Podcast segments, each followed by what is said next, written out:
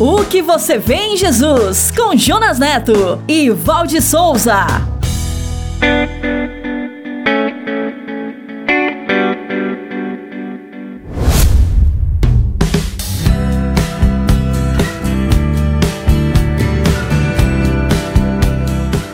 Olá, seja bem-vindo para mais um episódio da série O que você vê em Jesus. Obrigado por estar conectado conosco. Seja bem-vinda, Val. Salve, Jonas! Tudo bem com você? E um olá especial para todos aqueles que estão nos ouvindo agora.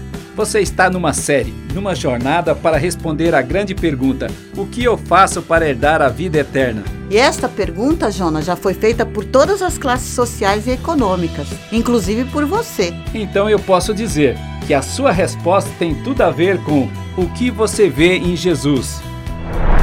Você quer nos conhecer melhor e rever estes episódios? Compartilhe. Acesse o site podcast.soboasnovas.com.br. Estamos também no youtube.com.br soboasnovas, no Spotify, na Apple e no SoundCloud. Anotou aí? Então acesse, assine e compartilhe os nossos canais. Antes de ouvirmos o episódio de hoje, vamos chamar o nosso parceiro da série Minuto, o pastor Paulo Matos. Hoje com o tema Reconhecimento Facial. Um minuto com o pastor Paulo Matos. Quando nós reconhecemos as pessoas e através da nossa visão ótica, olhamos uma pessoa e diz, ah, meu amigo, olhamos, não, meu inimigo. É, é, a gente reconhece pela visão facial. É fácil descobrir.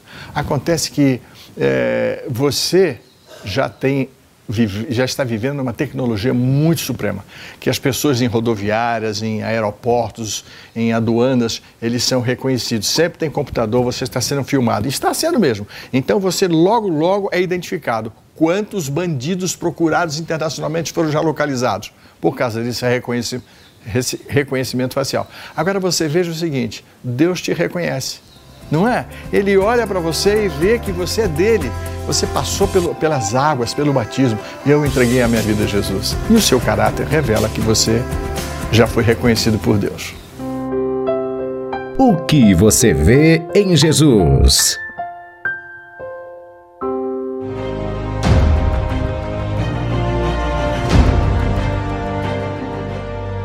Que você vê em Jesus? Ele fez muitos milagres. Ele transformou água em vinho. Ele ressuscitou ele pessoas mortas. Ele era de Nazaré. Ele expulsou demônios. Ele ensinava umas coisas legais. Ele andou sobre as Ele águas. tinha muitos Ele seguidores. brigou com os líderes religiosos. Ele era odiado por algumas pessoas. Ele curou pessoas doentes, cegos ele era de Nazaré. e paralíticos. Ele pregava, ele falava e multiplicou os ele pães. Ele tinha muitos seguidores. Ele foi crucificado.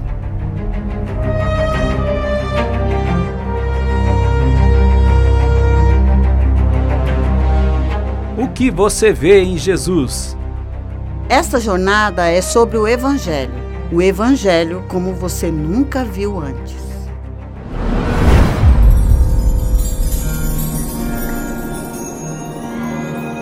E o episódio de hoje é Pedro e Judas, parte 1.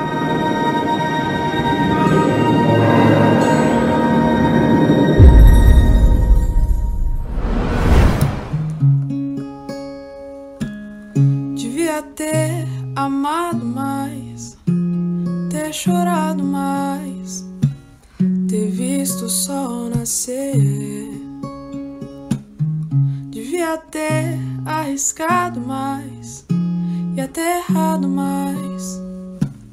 Ter feito o que eu queria fazer. Queria ter aceitado as pessoas como elas são. Cada um sabe a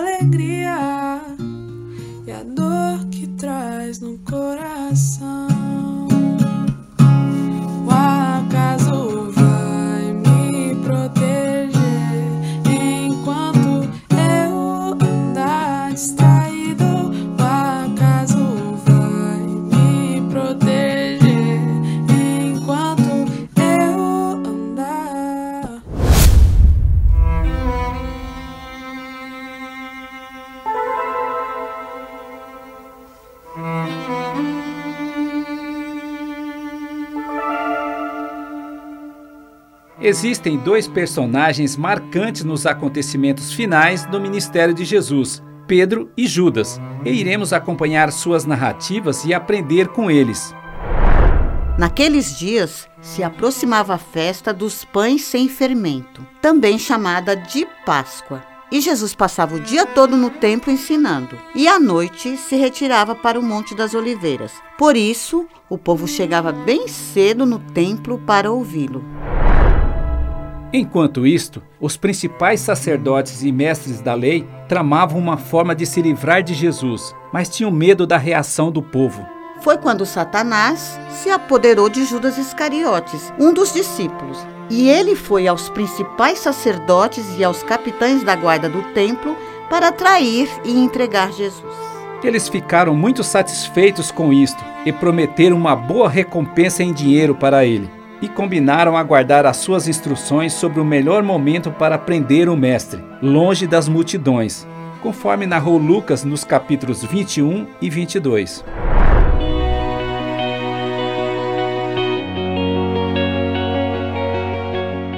Quando chegou o dia da festa dos pães sem fermento e do sacrifício do cordeiro pascal, Jesus pediu para Pedro e João: Vão e preparem a refeição da Páscoa, para que comamos todos juntos. Mestre, onde o senhor quer que preparemos? Logo que vocês entrarem na cidade, vocês verão um homem carregando uma vasilha de água. Sigam ele, e quando chegarem na casa dele, digam ao dono: o mestre quer saber em qual aposento ele poderá comer a Páscoa com seus discípulos, e ele os levará a uma sala grande no andar superior, que já estará arrumada. Preparem ali a refeição. Eles foram e encontraram tudo como Jesus tinha dito, e ali prepararam a ceia, conforme relato de Lucas, no capítulo 22. As casas das pessoas mais abastadas na época de Jesus possuíam um cenáculo, que era um local de refeições que ficava no andar superior da casa. Os pesquisadores acreditam que a casa da ceia de Páscoa de Jesus e seus discípulos poderia ter sido da família de Maria Madalena, de quem o Mestre expulsou sete demônios.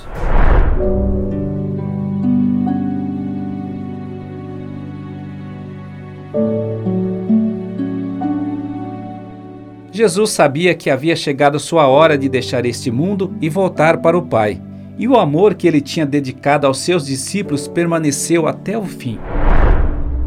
Antes de começar a ceia, ele se levantou, tirou a túnica e enrolou uma toalha na cintura. Depois, derramou água numa bacia e começou a lavar os pés de seus discípulos e enxugar com a toalha. Quando chegou a vez de Simão, ele ficou indignado. O Senhor vai lavar os meus pés? Pedro, você não entende agora o que eu estou fazendo, mas algum dia você entenderá.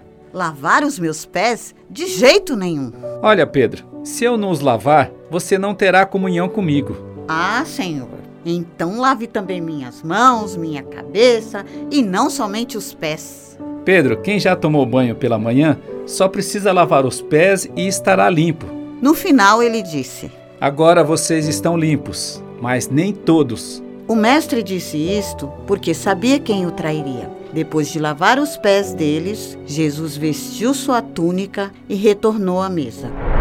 Vocês entendem o que eu fiz? Vocês me chamam de mestre e senhor. E tem razão, porque eu sou. E se eu, seu senhor e mestre, lavei os pés de vocês, agora vocês aprenderam com esse exemplo. Lavem também os pés uns dos outros. Façam isto e vocês serão felizes e abençoados. Foi assim que narrou João no capítulo 13.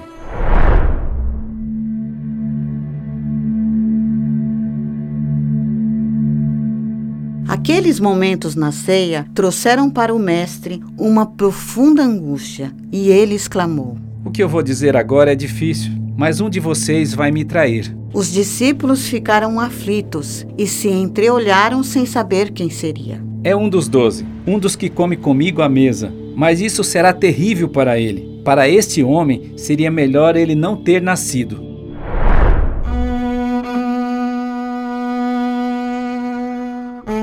Em seguida, Jesus tomou o pão, abençoou, partiu em pedaços e deu aos discípulos. Comam isto, porque este é o meu corpo.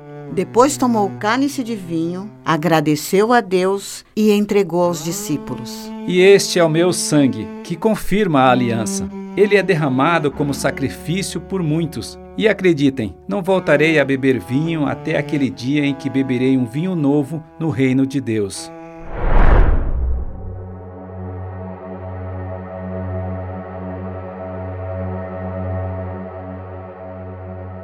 Enquanto comiam, Jesus serviu a Judas e a maldade se apoderou do seu coração. O mestre, então olhando para ele, disse: Aquilo que você quer fazer, faça logo. Judas se apressou e saiu, e era noite. Assim que Judas saiu, Jesus disse: Chegou a hora do Filho do Homem ser glorificado, e por causa dele Deus será glorificado. Meus filhos, estarei com vocês apenas mais um pouco, e onde eu irei vocês não poderão ir. Mestre, para onde o senhor vai? Pedro, você não pode ir comigo agora, mas me seguirá depois. Senhor, por que não posso ir com você agora? Eu estou disposto a morrer pelo senhor. Morrer por mim, Pedro? Acredite, essa noite, antes que o galo cante, você me negará três vezes. Mas Pedro não aceitava isto. E isto foi narrado por João no capítulo 13, por Lucas no capítulo 22, por Marcos no capítulo 14 e por Mateus no capítulo 26.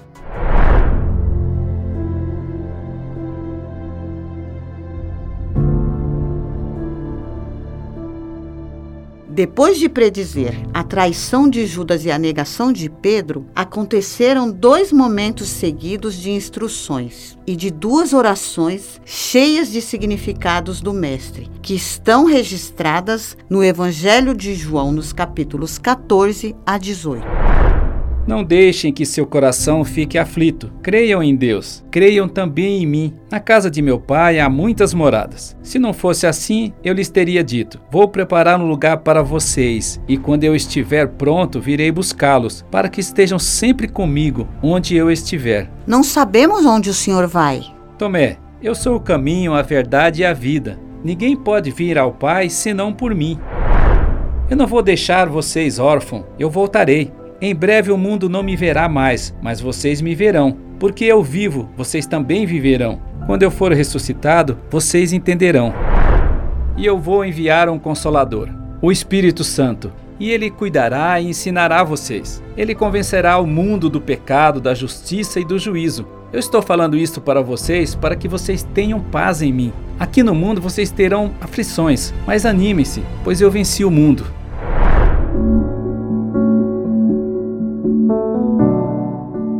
Depois destas instruções, Jesus olhou para o céu e orou: Pai, chegou a hora. Glorifica teu filho, para que ele te glorifique, pois tu lhe deste autoridade sobre toda a humanidade, para que ele conceda a vida eterna a cada um daqueles que lhe deste. E eu sei que a vida eterna é conhecer a ti, o único Deus verdadeiro, e a Jesus Cristo, a quem enviaste ao mundo. E eu te glorifiquei aqui na terra, completando a obra que me deste para realizar. Minha oração não é por este mundo, mas por aqueles que me deste, pois eles pertencem a ti. Não peço que os tires do mundo, mas que os protejas do maligno. Eles não são deste mundo, mas como eu também não sou.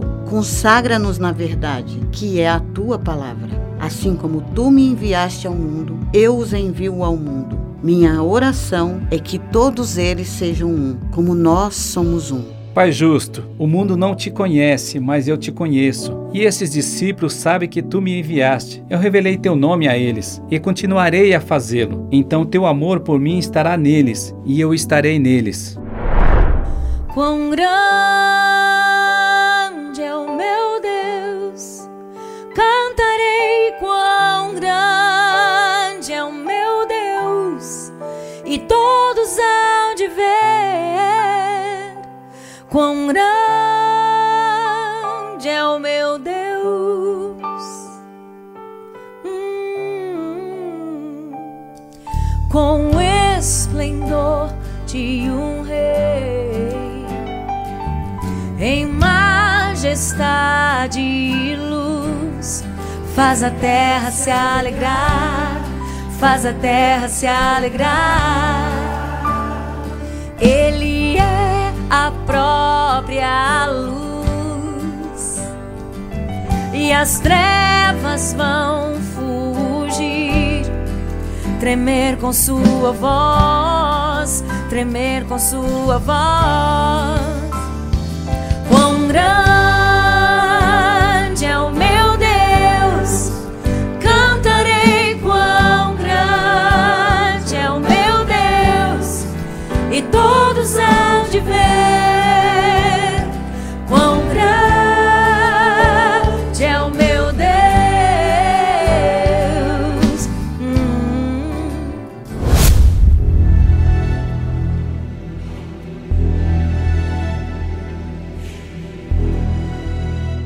Para a segunda oração, Jesus levou consigo Pedro, Tiago e João e foram a um lugar chamado Getsemane. E chegando lá, disse para eles: Minha alma está profundamente triste, a ponto de morrer. Sente-se aqui e vigie enquanto eu vou orar. Com grande pavor e angústia, ele avançou um pouco e curvou-se até o chão e clamou: Abba, Pai, tudo é possível para ti. Peço que afastes de mim esse cálice, contudo que seja feita a tua vontade e não a minha.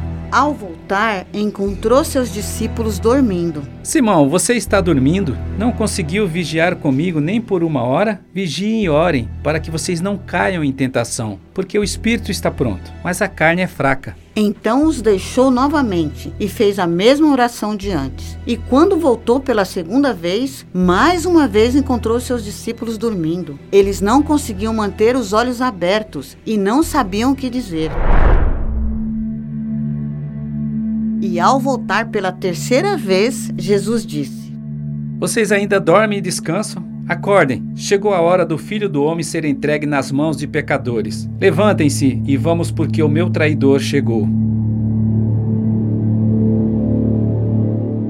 Jesus mal acabou de falar e Judas Iscariotes chegou, acompanhado de um bando de maus elementos armados de espadas e pedaços de pau, que tinha sido enviado pelos principais sacerdotes, mestres da lei e líderes do povo. De acordo com o relato de Mateus no capítulo 26, Marcos no capítulo 14, Lucas no capítulo 22 e João no capítulo 18. Eles estavam armados de espadas e pedaços de pau para prender o mestre.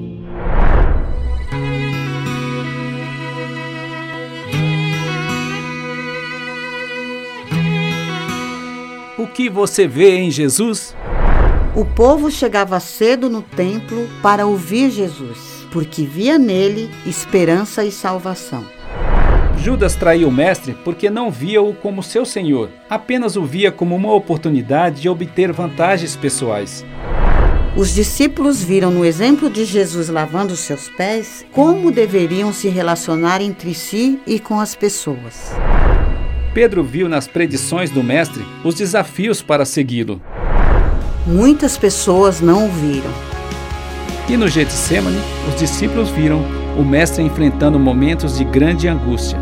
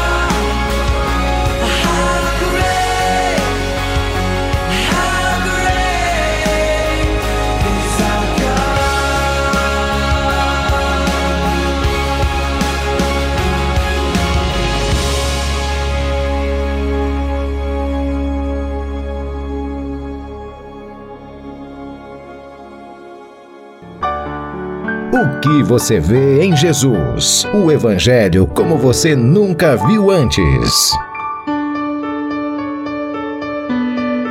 O que você vê em Jesus? No No próximo episódio, veremos Pedro e Judas dando passos decisivos diante de suas fraquezas. Veremos Jesus sendo interrogado e julgado às escondidas pelos principais sacerdotes e mestres da lei. E veremos também Jesus diante de Pilatos e da multidão para ser julgado. E você, o que você vê em Jesus? O que você vê em Jesus responderá à grande pergunta: o que eu faço para herdar a vida eterna? No próximo episódio, venha ver o Evangelho como você nunca viu antes. O Evangelho como você nunca viu antes.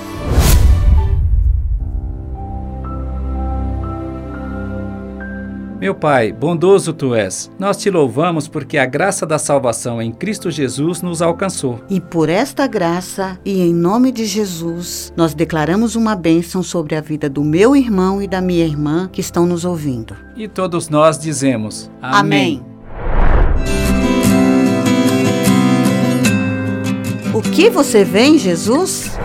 Você pode nos encontrar, nos conhecer, rever e compartilhar este episódio. Acesse o site podcast.soboasnovas.com.br. Estamos também no youtube.com/soboasnovas, no Spotify, na Apple, no Google e no SoundCloud. Ah, você se sentiu abençoado com este episódio? Então acesse, assine e comente em nossos canais e compartilhe com seus amigos. O que você vê em Jesus? Esperamos você no próximo episódio. Até lá. Até lá.